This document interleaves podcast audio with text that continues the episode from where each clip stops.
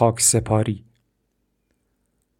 تشییع جنازه ادوارد هفتم پادشاه انگلستان با حضور نه پادشاه در صبح دهم ماه مه 1910 چنان با شکوه بود که دهان جمعیتی که در سکوت و با لباسهای سیاه صف کشیده بود از تحسین ابهتش باز ماند.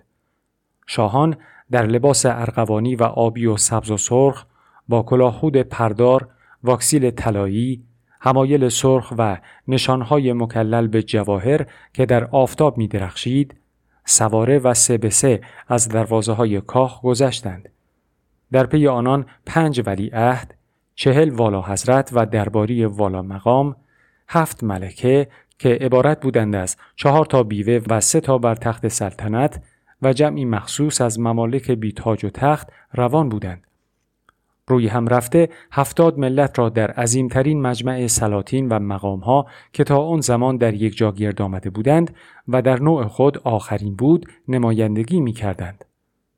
وقتی که ساعت نه ضرب نواخت مشایعان کاخ را ترک کردند اما در ساعت تاریخ شامگاه بود و آفتاب جهان قدیم در تلعلع میرای شکوهی که دیگر هرگز دیده نشد غروب می کرد.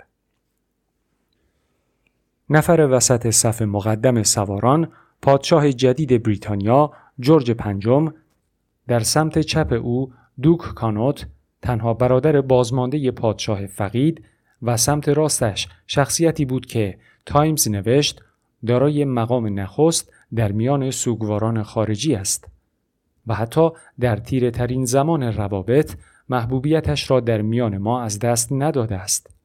یعنی ویلهم دوم امپراتور آلمان قیصر سوار بر اسبی خاکستری با اونیفرم سرخ و تعلیمی فیلد مارشال های ارتش بریتانیا با آن سبیل تاب داده معروفش قیافه جدی تا حد صلابت گرفته بود. درباره احساسهای جورواجوری که در دل دمدمیش قل می‌زد می‌توان سرنخهایی در نامههایش یافت. پس از گذراندن شب در قصر وینزور در اتاقهایی که زمانی مادرش در آنها زیسته بود در نامه ای به آلمان نوشت مفتخرم این مکان را وطنم بنامم و عضوی از این خاندان سلطنتی باشم. احساسات و یاد روزهای دور که از حضور در این مناسبت غمبار کنار خیشان انگلیسیش مایه می گرفت، فخر سرآمد بودن در جمع قدر قدرتها و سرخوشی شدید ناشی از ناپدید شدن داییش از صحنه اروپا دست به دست هم داده بود. آمده بود تا ادوارد را که بلای جانش بود به خاک بسپارد. ادوارد را که به نظر ویلهم سردسته گرانی بود که می‌خواستند آلمان را محاصره کنند. ادوارد برادر مادرش که نمی‌توانست بترساندش و نه دلش را به دست آورد و هیکل فربهش مسیر تابش آفتاب به آلمان را صد می کرد. او شیطان است. نمی توانید تصور کنید چه شیطانی است. مناسبت این قضاوت قیصر که پیش از زیافت شام 300 میهمان در برلن در 1907 اعلام شد، یکی از دیدارهای ادوارد از قاره اروپا با نقشه های آشکارا شیطانی برای محاصره آلمان بود. یک هفته ای که به طرزی تحریک‌آمیز در پاریس اقامت گزید، بی هیچ دلیلی با پادشاه اسپانیا که تازه با دختر برادر ادوارد ازدواج کرده بود دیدار کرد و سفرش را با دیدار پادشاه ایتالیا به پایان برد که پیدا بود منظورش از آن ترغیب او به خارج شدن از پیمان سهجانبه با آلمان و اتریش است. قیصر که در اروپا دهنش از همه بیچفت و بستر بود از این اظهار نظر خودش بسیار کیف می‌کرد. اظهار نظرهای او در 20 سالی که از حکمرانیش میگذشت هر از چندگاه اعصاب دیپلماتها را به هم میریخت. خوشبختانه حالا محاصره چی مرده بود و جورج جانشینش شده بود که قیصر درباره او چند هفته پیش از خاکسپاری ادوارد به تئودور روزولت رئیس جمهور آمریکا گفت پسر خیلی خوبی است. جورج 45 سال داشت و 6 سال از قیصر کوچکتر بود. او انگلیسی خالص است و از تمام خارجی ها نفرت دارد. اما من تا وقتی از آلمانی ها بیش از بقیه خارجی ها متنفر نیست اهمیتی نمی دهم. حالا ویلهم با اطمینان در کنار جورج اسب میراند و وقتی از کنار بیرق هنگی که سرهنگ افتخاریش بود میگذشت سلام داد.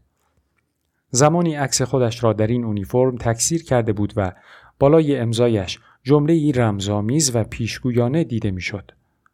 مترصد فرصتم. حالا فرصت به کف آمده بود و او در اروپا سرآمد بود. پشت سرش دو برادر ملکه الکساندرا همسر پادشاه فقید اسب میراندند. فردریک پادشاه دانمارک و جورج پادشاه یونان برادرزاده ملکه. هاکون پادشاه نروژ و سه پادشاه که اندکی بعد تاج و تخت را از دست دادند. آلفونسو پادشاه اسپانیا، مانوئل پادشاه پرتغال و فردیناند پادشاه بلغارستان با دستاری ابریشمین بر سر که وقتی خودش را تزار می‌خواند اسباب رنجش دیگر سلاطین می‌شد و یک دست کامل لباس امپراتور بیزانس را که از فروشنده ی لباس نمایش های تئاتر خریداری کرده بود به امید روزی که سراسر قلمرو بیزانس را زیر فرمان خیش یک پارچه کند در گنجه نگاه می داشت. در جلال خیره کننده این به گفته ی تایمز شهسواران شکوهمند کمتر بیننده ای متوجه نهمین پادشاه می‌شد. تنها کسی از این میان که مردی بزرگ شناخته شد. آلبر پادشاه بلژیک او به رغم رعنایی و مهارت در سوارکاری تشریفات سلطنتی را دوست نداشت که سبب می‌شد در آن جمع هم معذب و هم حواس پرت به نظر بیاید. در آن زمان سی و پنج سال داشت و هنوز یک سال از شاه شدنش نمیگذشت. در سالهای بعد که چهرهش را به عنوان مظهر قهرمانی و تراژدی در سراسر دنیا شناختند همیشه همان نگاه مات در چشمانش بود. گویی حواسش جای دیگری است. منبع آتی تراژدی آرشیدوک فرانس فردیناند ولی عهد فرانس یوزف امپراتوری سالخورده اتریش مردی بلند قامت و توپر که شکمبند پوشیده بود و پرهایی سبز به کلاه خود داشت سمت راست آلبر میراند. و در سمت چپش یکی دیگر از نوباوه ها پرنس یوسف ولی عهد سلطان ترکیه که هیچگاه به تاج و تخت نرسید. در پی شاهان والا حضرت ها پدیدار شدند. شاهزاده فوشیمی برادر امپراتور ژاپن گراندوک میخائیل برادر تزار روسیه دوک آوستا با لباس آبی روشن و پرهای سبز به کلاهخود برادر پادشاه ایتالیا. پرنس کارل برادر پادشاه سوئد. پرنس هنری همسر ملکه هلند و ولی اهدای سربستان، رومانی و مونتنگرو. آخرین نفر در فهرست اسامی پرنس دانیلو مرد جوان خوشبرخورد و فوقالعاده خوشسیمایی با رفتار مطبوع نه تنها در اسم که در جهات دیگری نیز به شخصیت بانوباز اپرای بیوه سرخوش شباهت داشت. شب پیش از مراسم خاکسپاری وقتی همراه خانمی جوان و دلربا و بسیار جذاب از راه رسید و او را ندیمه همسرش معرفی کرد که برای خرید به لندن آمده است سخت سبب حیرت کارکنان کاخ شد. فوج شاهزادگان رد پایینتر آلمانی از پی آمد. گراندوک های مکلنبرگ، شورین، مکلنبرگ، اشترلیتز، شلسویگ هولشتاین، والدک پیرمونت، کوبورگ، ساکس کوبورگ و ساکس کوبورگ گوتا، ساکسونی، هسه، وورتنبرگ، بادن و باواریا که آخرین نفرشان پرنس روپرشت به زودی فرمانده یک ارتش آلمان در جنگ می‌شد.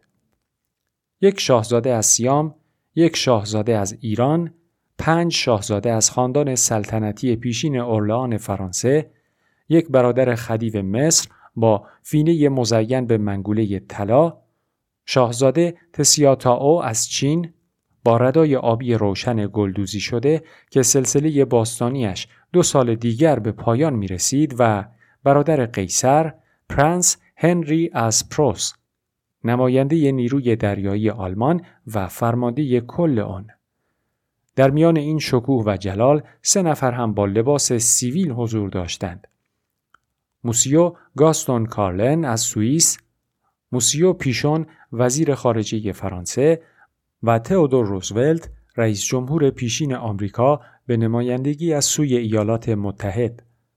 ادوارد موضوع این همایش بی سابقه ملت ها گاه عموی اروپا خوانده می‌شد. لقبی که در حیطه خاندانهای حاکم بر اروپا معنایی کاملا واقعی داشت. وی نه تنها عموی قیصر ویلهم بلکه از سوی خواهر همسرش ماری ملکه مادر در روسیه شوهرخاله تزار نیکولای دوم هم به حساب می آمد. برادرزادهش آلیکس همسر تزار بود. دخترش مود ملکه نروژ بود. برادرزاده دیگرش انا ملکه اسپانیا بود. دیگر برادرزادهش ماری به زودی ملکه رومانی می‌شد. خانواده دانمارکی همسرش افزون بر تاج و تخت دانمارک پرورنده مادر تزار روسیه و پادشاهان یونان و نروژ بودند. خیشان دیگر از تیره نه پسر و دختر ملکه ویکتوریا به وفور در دربارهای اروپا پخش بودند. با این همه سیل بیرون از انتظار تسلیت ها به این مناسبت را نه به حساب احساسهای خانوادگی می‌توان گذاشت و نه حتی ضربه مرگ ناگهانی ادوارد که به مردم گفتند یک روز بیمار شد و روز بعد مرد. اینها در واقع ادای دینی بود به قابلیت ادوارد در مقام پادشاهی که خونگرمی او بسیار به درد کشورش خورد. در نه سال کوتاه سلطنتش انگلستان به اجبار یک رشته تفاهم یا پیوستگی به دو دشمن دیرین یعنی فرانسه و روسیه و نیز قدرت نوید بخش جدید یعنی ژاپن را جانشین انزوای با شکوهش کرد. اما تا حد ائتلاف کامل پیش نرفت.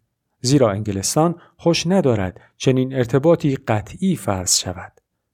تغییر منتج در موازنه قوا در سراسر جهان احساس شد و در رابطه کشورها با هم اثر گذاشت.